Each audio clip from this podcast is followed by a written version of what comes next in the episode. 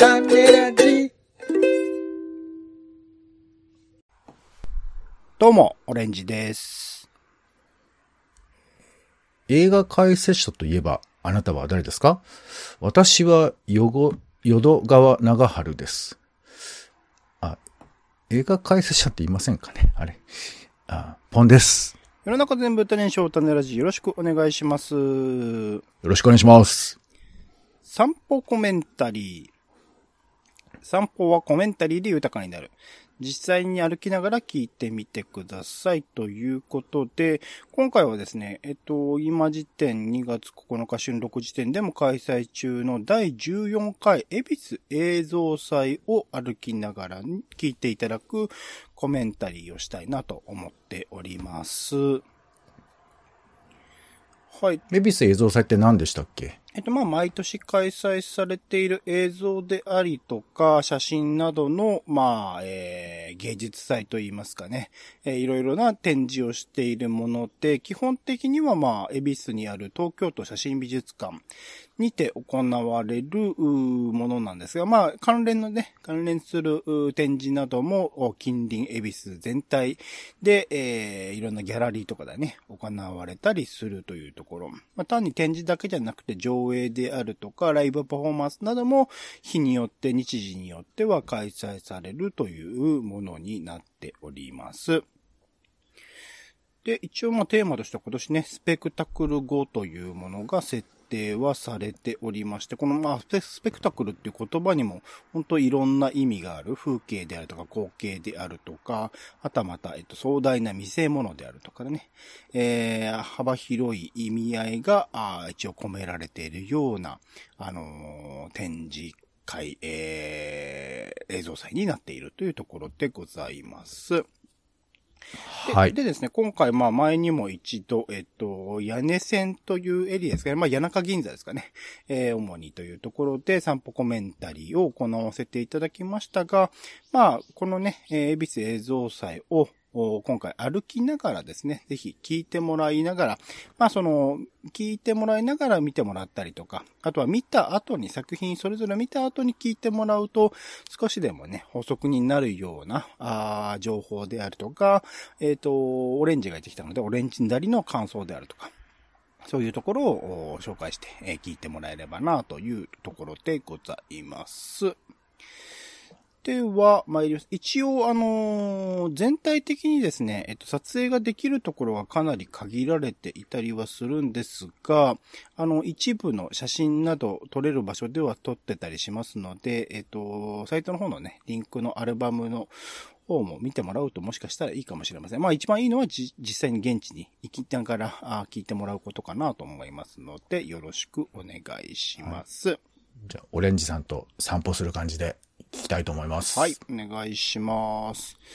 では、まずですね、えー、ガーデンプレイスを進みまして、まあ、いろんな行き方ありますけどね、えー、東京都写真美術館に着いたところからスタートしたいと思います。はい。では、東京都写真美術館の1階の入り口入りまして、まずは受付が必要ですが、まあ、事前予約ね、えーできるようになっております。なるべく事前予約しておくと、その当日のね、もしかしたらすごく混んでて入れないという可能性ありますので、事前予約しておくといいと思いますが、受付で、えーチケットを確保してください。予約済みの人は予約済みとお伝えいただければ大丈夫だと思います。で、えーそのまま進みましてですね、えー入場ができましたら、あ、あ と、ちなみに、えっと、コインロッカーなどもありますのでね、使うといいと思います。ちょっと使いか、あの、コインロッカーのね、あの、使い方、その、開けたドアの裏側にね、コイン入れるとことかあると思うので、えーわかりにくいかもしれないですが、よかったらコインロッカーを使ってください。では、まずですね、えーえー展示のスペースが写真美術館の、えー今回3階、2階、そして地下1階にあります。まあ、あの、一応公式の順路と言いますか、えー、恵比寿映像祭として推奨しているのが上から順にみたいな感じみたいなので、えー、エレベーターなり、まあ、階段で行くとね、ちょっと大変かもしれないですけど、エレベーターなり階段なりで、3階まで行きましょう。一番上の階でございます。3階です。はい。で、えー3回入り続きましたら、まあ、あの、受付があります。ちなみに3回だけね、今回の展示においては、えっ、と、プラス500円有料になっています。他の回2回も地下1回も、えー無料で見れますが、3回だけはあ有料となってます。500円かかります。で、受付でチケットなり、えー、スマホにね、えー入れた、えー QR コード、事前予約の QR コードなりをお見せして中に入ります。えー、3階はほとんどのスペースが撮影禁止になっています。1箇所だけね、えー、エジソンの作品というか、エジソンが作ったものについては、撮影 OK というところがありますが、基本的には撮影 NG となっております。で、3階の展示室入りますと、一番最初の部屋で、えー見られるのが、平瀬美希さんという方の3000年後への投射術という作品になります。こちらの平瀬美希さん、1993年日本生まれであり、まあ、あの、武蔵野美術大学彫刻学科を卒業されて、情報科学芸術大学院大学メディア表現専攻を修了されているアーティストの方です。こちらの作品ね、パッと見たらこれなんだろうちょっとおぼろげな、あのーその空間、暗い空間におぼろげな石に、えー投射された何かしらの光みたいなのが壁に映っているものが見えると思いますが、こちらの作品は、まあ、加工された石にレーザー加工機を用いて文字であるとか iPhone で撮影した写真を彫刻加工して、えー、加工を施した石の表面に光を当てて、そこの反射した光によって、えー像、イメージをー壁に映しているという作品になります。こちら、あと、見ていただ、細かく見ていただくとわかるんですが、今のね、コロナ禍の今の景色、写真みたいなものを作品として、えーここに彫刻されておりまして、壁にはそういうものが映っていると思います。コロナ禍の今ならではの景色であるとか、まあ、普遍的なね、えー景色であるとか、あそういうものが残されている。でも間違いなく2020年代、2020年、2021年、2022年ぐらいの、えー今の、えー東京、日本があ映されていると。まあ、このイメージとして、その、まあ、化石エネルギー資源が枯渇しするかもしれない時代。まあ、いろいろこれから世の中ね、えー変わっていくかもしれないし、えーかつ、えー昔のね、ものとかも見てみると、まあ、未来まで残るものっていう形を限られている。なかなかディスクとかね、写真とかデータとかでは残せないかもしれないものが、こういった石に、彫刻されたものということは、比較的、えー後世にも残りやすいものになっているというところで、まあ、3000年後への投射術というまさしくタイトルの通り、そういった未来にまで残るような形っていうことを、目指した作品なのかなというふうに、えー個人的には感じました。はい。では続いてですね、次の展示スペースですが、えー小原慎二さんという方の、えースペクタクルの博覧会ということで、えー展示スペースにいろいろな写真であるとか、絵であるとかが飾られていると思います。小原さんは、えーキュレーターであり、東京工芸大学の准教授でもある方です。で、こちら、まあ、タイトルのね、もともと、えー、恵比寿映像祭のタイトルの、えースペクタクル号というところにも通じるところ、スペクタクルの博覧会というテーマの、えー展示、いろいろなキュレーションがされているスペースになりますが、こちらは19世紀半ばから20世紀前半にかけて世界中で大小様々な博覧会が開催されて、多くの来場者がスペクタクルな祝祭空間に酔いしれたと。で、遠隔地から集められてきたものの展示を通じて、大衆が新たな世界認識を得る場となった博覧会は、人と物の大規模な移動によって支えられていた。現代社会が特徴的な様々な実証、グローバリズムやコロニアリズム、レイシズム、消費資本主義、ツーリズムがより強固な形となって広がりを見せたのもこの時期の特徴である。という説明がありまして、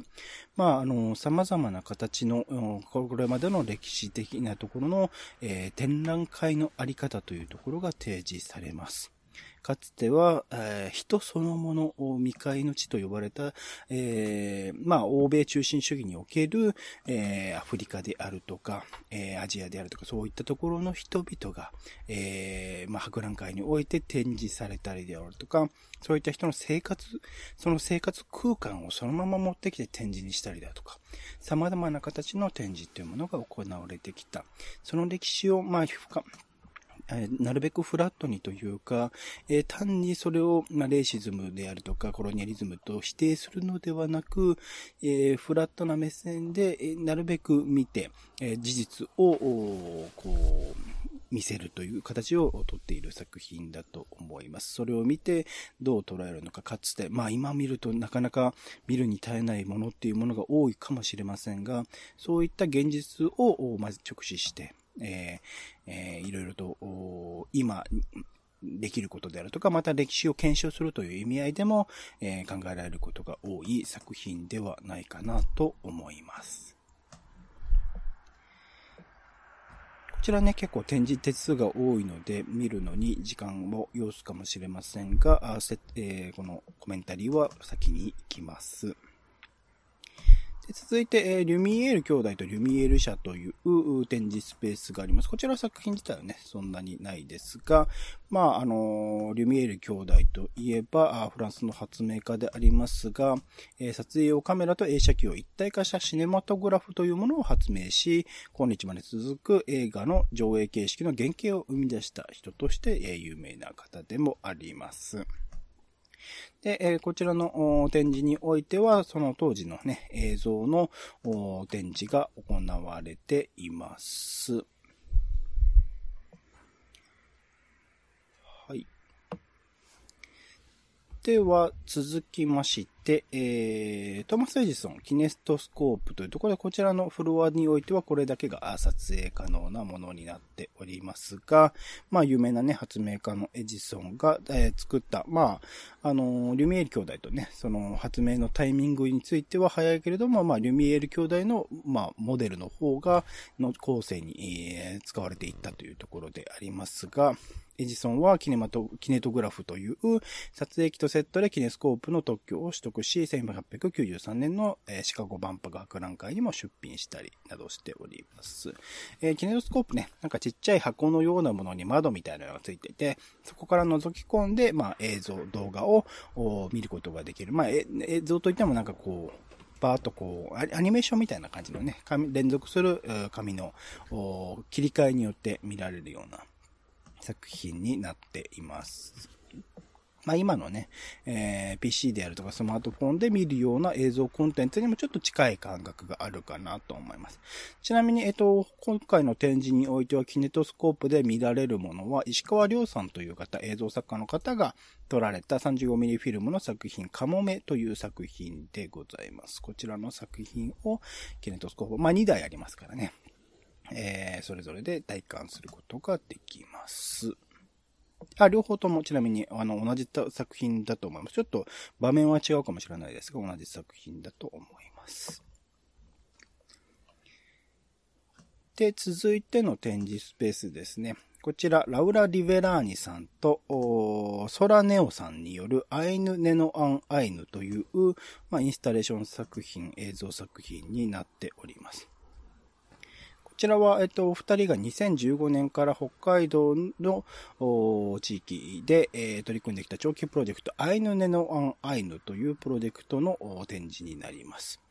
アイヌ民族は明治時代の同化政策による植民地主義的な歴史の中で生活の根幹に関わる大きな打撃を受けてきました。他方、もともとアイヌ語は共通の文字を持たず、彼らは語りを通して多くの文化を継承してきました。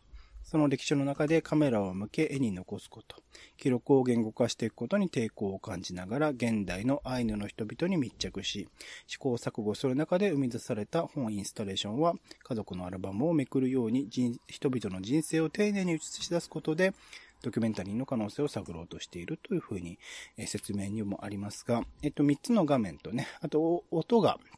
え流れていると思います。3つの画面で映像が流れて、えー、それぞれのね、えー、アイヌの方が、アイヌの方々、現代における、えー、アイヌの方々の生活の風景、いろいろなね、姿が見えると思います。あと、映像だけじゃないですね。え、後ろ側に、左側に、後ろ側に、えっ、と、写真で、えー、様々なあ方々の写真が写されております。なんかそこのね、えっ、と、いわゆる、えっ、と、僕たちがアイヌと聞いて、イメージされるような、あのまあ、ゴールデンカムイとかね、漫画とかでも表彰されるようなイメージの方もいらっしゃれば、本当は現代的な今時の格好をされている方々もいらっしゃればというところで、いろいろな今のアイヌの方々のお姿というところが見えられるかなと思います。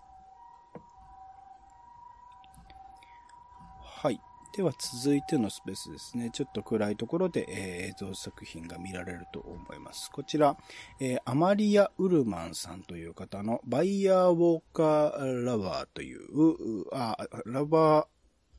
あ、赤、ちょっとすいません。読み方がゼアゼンってことかな。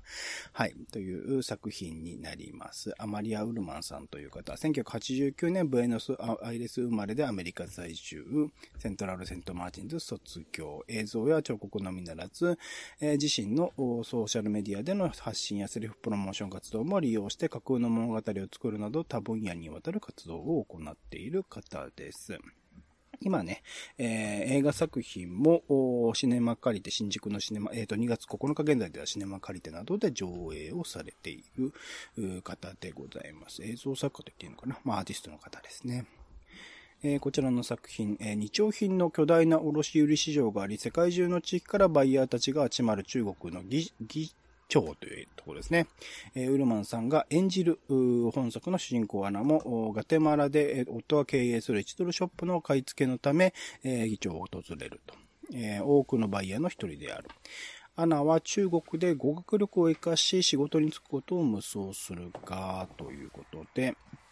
セルフィーの自撮りスタイル、まあ、あの、彼女自身が撮っている自撮り棒なり、カメラをどこかに置いて撮るというスタイルで、えー、撮られるんです。まあ、中国のね、えー、議長というエリアにおける、その、いわゆるインフルエンサー前としたそのエフェクトの使い方であるとか、街の人たちとの交流の映し方とか、あそういう、あの、いわゆるレポート型と言いますかね。その現地に行ってみましたみたいな感じのテンションで撮られる映像の裏側で、すごくだからライトな映像、ライトでポップな映像、かつ、そその映像、映画的ではなく、すごく質的にはそんなに良くないような映像に見えるものの中で、まあ、あの、裏側で見られる、その、中国語、えー、語学はできるんだけど、現地でできる仕事がなかなかないであるとか、えー、その、元々のね、えー、国籍で、えー、差別を受けたりだとか、女性だからという理由で差別を受けたりとか、いろいろなものが、あのー、映像の中では映し出されてくる。そこから、あのー、本当こう、単純に見てるだけだと、すごくチープで無意味であるような映像なんだけれども、その裏側で語られている物語をいろいろと考えてしまう。彼女自身が置かれている、置かれている状況について思いを巡らす作品になっていると思います。はい。では、ちょっと駆け足になりましたが、3回については以上でございます。続いて1階下がって2階ですね。エレベーターでも階段でもいいです。2階に下がってください。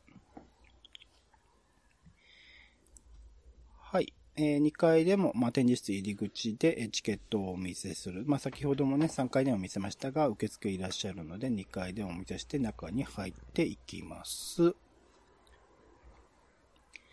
で、まず、えー、結構ね、えー、先ほどの空間に比べると広大な、まあ、ワンフィル、ワンフロア全体を使っている壁がなくね、え、展示がされていると思います。一番最初にね、目につくもの、上に傘が刺さっ、え、貼られているというところですね。こちら、いくつか傘あると思いますが、パンタグラフというユニットの方のストロボの雨を歩くという作品になります。こちら、井上正幸さんという方による、えー、立体造形アニメーション制作のアーティストユニット、パンタグラフさんの作品でございまして、こちらは、えー、暗闇の中でストロボライトが点滅すると天井に吊るされ回転している傘に描かれた絵が動き出し、アニメーションが浮かび上がるというところで、えー、まあ、あの、アプリケーションね、えー、えっと、ちょっと困ったところにアプリケーションをダウン、えっ、ー、と、ダウンロードできる QR コードが掲載されて、あの、掲載されているスペースあります。左の真ん中のあたりかな。えー、あるんですけれども、えー、そちらで、えー、アプリケーションで見ると、見れるんですが、その傘がね、ぐーっと回転してる、横に回転しているので、それをちょっとこう、あの、アップ、あの、カメラの設定によってその表示速度を変えると、えー、アニメーションのように動きが見られるという作品ですね。で、時々20分に1回だったかな。えっ、ー、と、ストロボライトが会場全体に、えー、て、て、照らされるというか点滅で見れるので、そこでも、えー、アニメーションの動きということを見ることができると思います。アプリでも、まあ、そのストロボがね、高い、の、光る時間を待っても、そちらでもどちらでも見られるかなと思います。こちら、あの、2階のね、各フロアに、えー、5作品ぐらいかな、えー、傘、天井についてますので、それぞれ見てみると、それぞれの、傘の中で、えー、表現されるアニメーションの違いみたいなものを楽しめるかなと思います。で、続きまして、えっ、ー、と、左側ですね。入り口入りまして、左側にあるスペースで、えー、展示されているものが、平野亮さんの画数という作品になります。こちら一応インスタレーションになっていて、映像作品と、あと画数というね、お化けの人形が動いている、えー、イメージと合わせて、えー、見られるものになってます。だから映像を見ながら、かあの、右側を見ると、おでけえ、ー、なんですかね、え、ビニールできたこう袋に、あの、人形みたいなのが動いているというイメージになりますね。こちらの作品、お化けと映画の共通点は暗闇だ。大抵のお化けは顔も体も見えず、その存在は恐怖の対象だが、平野亮が描く画数の世界は暗闇の中に放たれた閃光のように明るい。犯罪映画から飛び出したような日本のヤクザと血の匂いに誘われるタイの妖怪。見えない存在たちから自然の暗闇の息遣いが聞こえてくる。効果音を制作するフォーリーアーティスト、ピート・バーです。こちら007であるとかね、ハリー・ポッターなどやってらっしゃる方ですが、そちらの方が担当し、架空の暗闇の世界にリアリティをもたらしているということで、大体20分ぐらいですかね、映像作品、アニメーション作品が見られる。こちらその絵柄的にね、もしかしたら映画好きの方だったら思い浮かぶものがあると思います。アップリンクなどで使われている映画のオープニング映像、ちょっとなんかいろんな宇宙人とかね、出てくるような映像を作ってらっしゃる作家の方、こちらの方は平野亮さんという方。その方はかなり久しぶりに、えっ、ー、と、新作を作られたそうで、まあ、タイを舞台に、まあ、犯罪映画チェックにね、すごく、えー、いろんな、あのー、悪い人に追われている悪い人みたいなところの描写かな。その後で登場してくるタイの妖怪ガス。まあ、実際にはすごく怖い存在。た、あのー、ただただ、えっ、と、人を食べるのかなあの、魂を食べるのみたいな妖怪らしいんですが、そちらとの出会いから、ああの、ずっとアクションシーンのようにこう逃げていく人間の絵を、まあ、独特のね、アニメーションの表現で見られる作品になっています。これの捉え方とかね、いろいろな、あの、解釈できると思いますが、あの、バイオレンスとホラー、ホラーというか、まあ、可愛らしいね、えー、この、えー、妖怪のイメージとのギャップみたいなものも楽しめる作品になっているかなと思います。で、続いて、えー、この展示スペースを出まして、また、あの、広い空間に、真ん中の方にね、えー、あります、えー、山谷祐介さんのドアーズという作品です。まあ、ドラムセットがね、え、置かれていると思いますが、こちら写真家の方でいらっしゃいまして、写真撮影とドラムパフォーマンスを融合した作品がドアーズという作品になっています。ドラマセットの周囲に数台のカメラが設置されて、えー、山谷がドラマを叩いた振動をセンサーが感知して、強烈なストロボ飛行とともにドラマを叩く作家自身や周囲の状況が映し出されるというものになっており、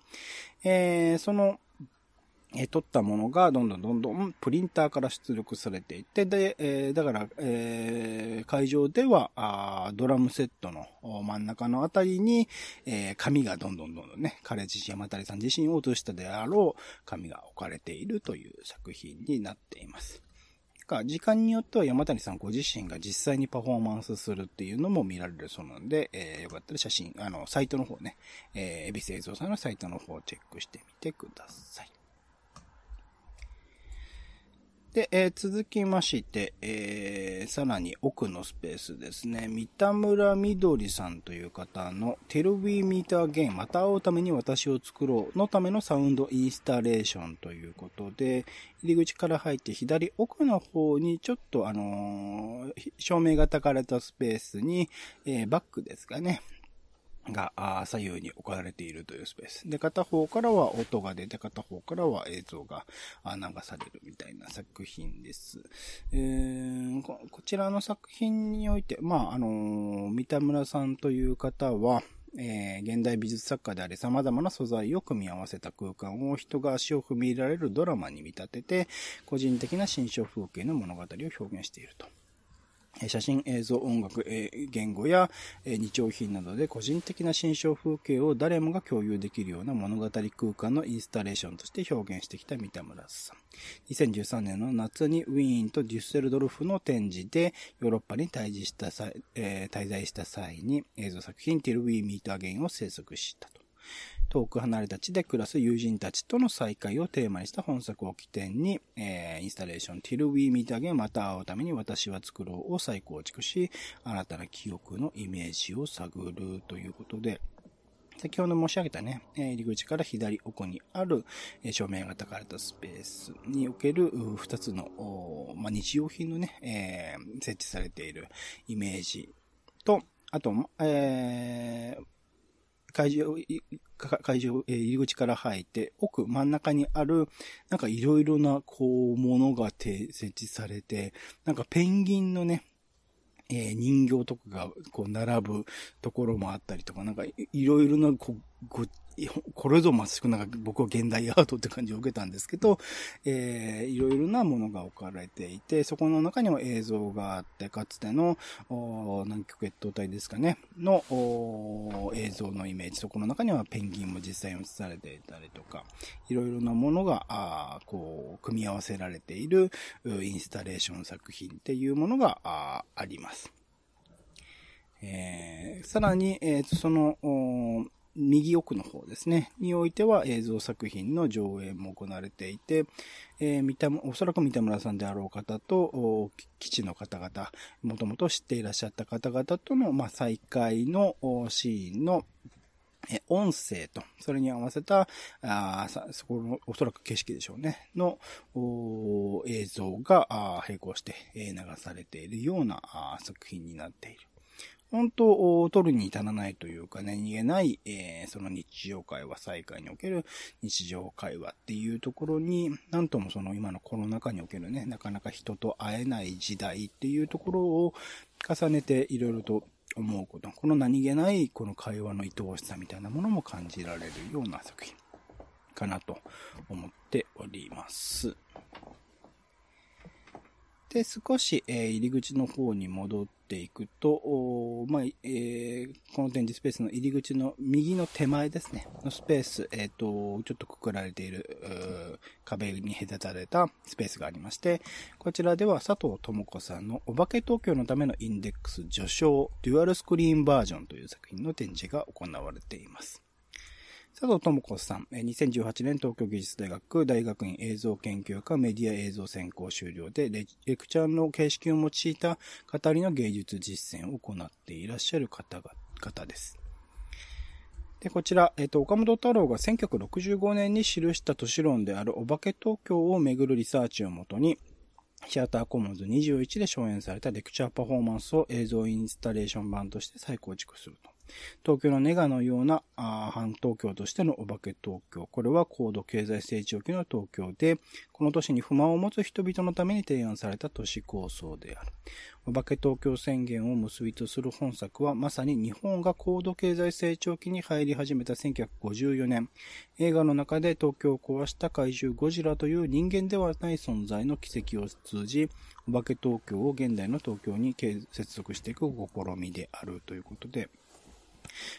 ちら、えっと、映像作品、2つのスクリーンがあって、そこの、まあ、席がね、用意されているところで、えー、映像作品を見るスペースになっています。ちなみにこの映像は、毎時0分から始まるということで、えー、9時とかね、あ、11時とか12時とか、それぞれの時間ごとにスタートして、だいたい50分から1時間ぐらいかな、の映像作品を見ることができます。まあ、佐藤さんご自身がレクチャーする形で、最初に説明したその岡本太郎が1965年に記した都市論。まあ、なんか彼自身が書いたというよりは彼の語ったことを聞き書きされたものらしいんですけど、化け東京という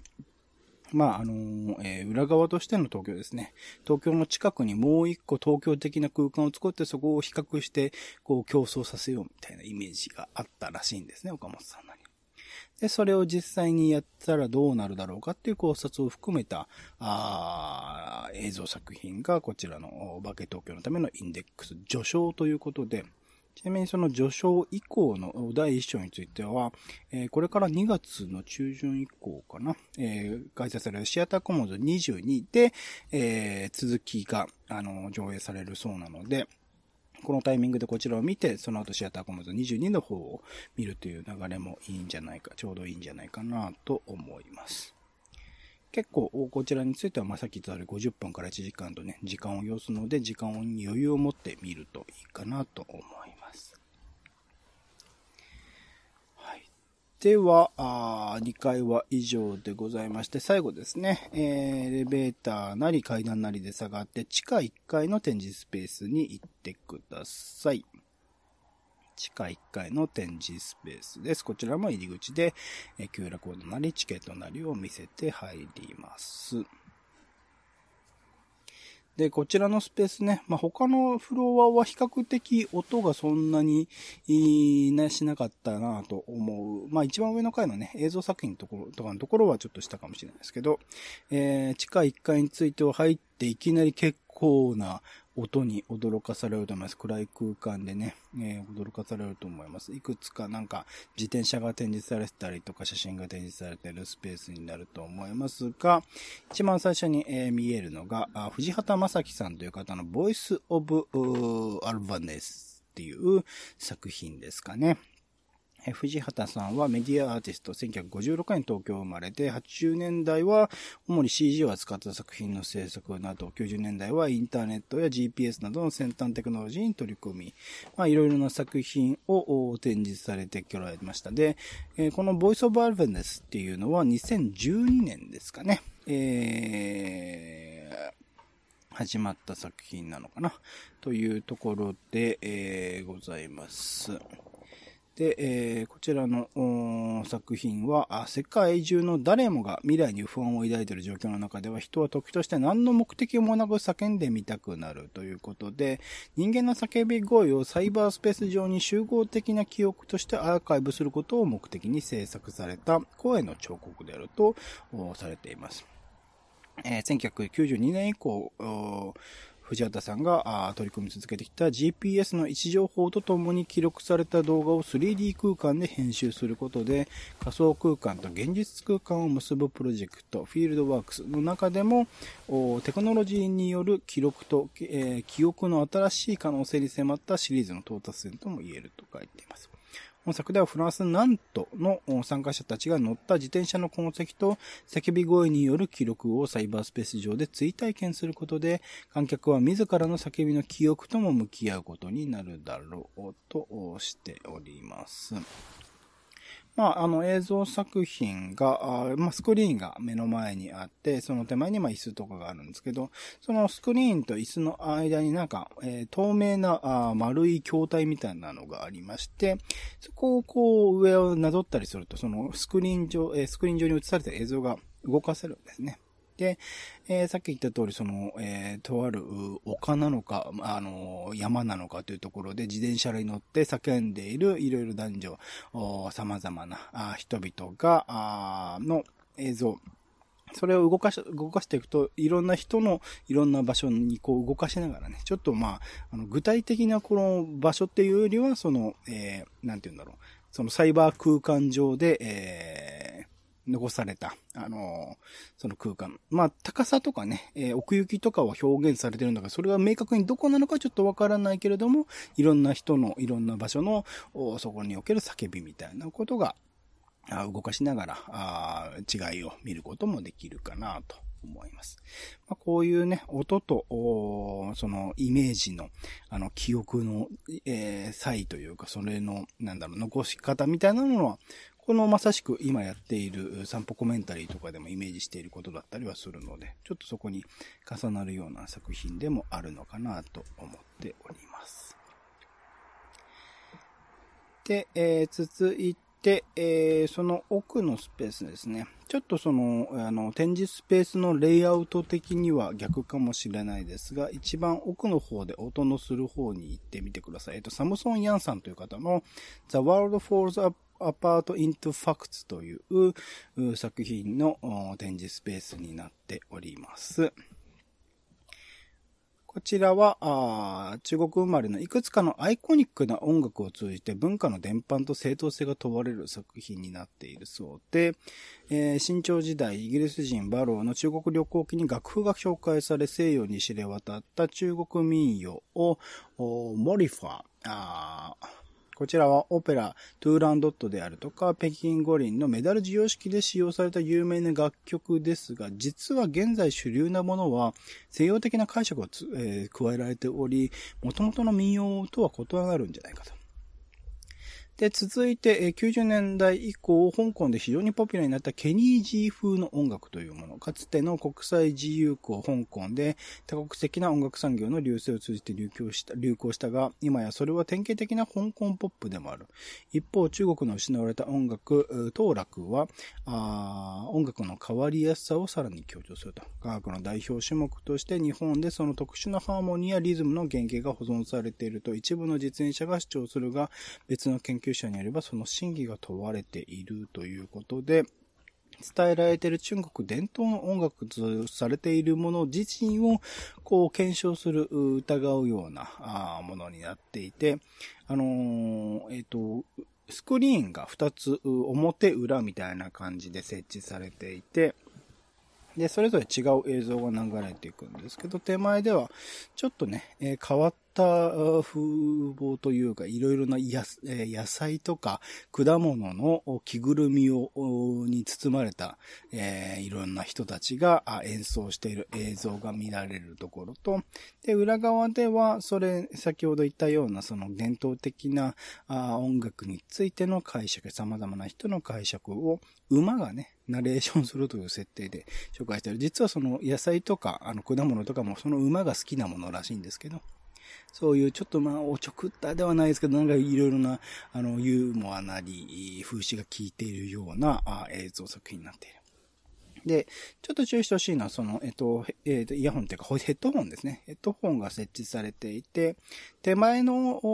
音を聞く、音楽を聞く用のヘッドホンと、裏側の説明を聞くヘッドホンは違うもので、その2台を使い分けて、この展示スペースでは見ることができますので、ぜひ、あの、両方ね、合わせてみると、その、えー作詞がね、伝えたいことが伝わってくるところもあるかなと思いますので、両方聞いてみてください。では、えっ、ー、と、この東京都写真美術館では最後のスペースになります。小田薫さん、えー、あ、小田薫さんの Day of the Dead という作品になります。こちらの小田さんはフィルムメーカーでありアーティストであり、イメージと音を通じて、えー、人間の記憶、私たちはどこから来てどこに向かっているのかを探求するということで、えー、2019年作られた映画、セノーテというものがね、えー、去年も話題になりました。あ大島渚さんの賞とかも受賞されたものですかね。こちらの作品は水の中と、水の中の光と山を、闇を撮ってみたい。その動機からメキシコユカタン半島北部に点在するマヤの洞窟線をめぐり、その旅を2019年に映画セノーテとして、セノテとして、発表した小田香織さん。本展示は、源泉と黄泉の世界を結ぶと信じられる洞窟線セノーテをめぐる旅の中、小田が 8mm フィルムや iPhone のカメラで水中や地上を撮影した素材をもとに、3面映像インスタレーション、Day of the Dead、死者の日、えー、あとは 8mm フィルムによる旅日記ラッシュフィルム、そして生贄と捧げら生贄として捧げられた少女たちの像を描いたミューズシリーズによって構成されている。というところで、まあ、展示スペースね、えー、入り口入っていくと、えー、すぐにいろいろな、あさっき言った、えー、生贄として捧げられた少女たちの像を描いたミューズという。作品群が並んでいて、その奥のところでね、えー、3つの、えー、スクリーンが用意されていて、それぞれで、その、まあ、線の手を取るまでに、えー、撮られたであろう様々な映像を、いろんなシーンが、え、こうして描かれているという作品になっています。こちら、メキシコで古くから伝わる死者の日は、ユカタン半島の景色、人々、えー、カメラの先の世界から映し出されるセノーテの光と闇は、えー、聖者と死者が交差する場所、人々の遠い記憶を反響させ続けるということで、まあ、いろいろなシーンが映像として映し出されていて、その現場のイメージであるとか、独特の風習とかね、えー、いろいろなものが見られるところになっています。本当にこう淡々と記録しているというところですね。結構えぐい映像とかもあったりするんですけど、それも並の並列して、フラットにあの見せてくるという作品になっているかなと思います。はい。ということで、写真美術館内の展示については以上を、あともう一作品、えっと、恵比寿ガーデンプレイスという、まあ、東京都写真美術館が含まれている大きな建物の真ん中のセンター広場のところに、えー、も作品があります。WOW という WOW ですね。あのー、こちらビジュアルデザインスタジオらしいんですが、こちらが作ったモーションモダリティレイヤーという作品がありますので、えー、帰り道ね、あの、ちょっと明るいとその光を使った作品なので分かりにくいかもしれないですが、えー、写真美術館を訪れた後に、えー、時間に余裕があればこちらも見ていくといいと思います。えー、明滅する光で人々の関心を喚起し、声高に情報を訴える映像が多い中、公共空間における映像のあり方を模索するためのプロジェクトであると。